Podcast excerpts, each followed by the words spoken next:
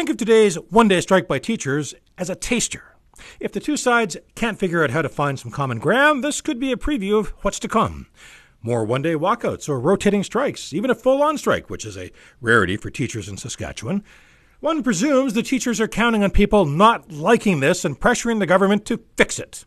Well, it's not enough for the Moe government to say, hey, we're ready to be at the bargaining table if it isn't actually ready to move on any of its positions, but it's also not enough for the teachers to insist on some pretty big issues being put into their contract without being flexible about potential solutions. Still, to this point, it's easy to get the impression the Moe team doesn't mind the idea of portraying itself as in a fight with radical leftist teachers. However, governments of different stripes have found getting tough with nurses backfired.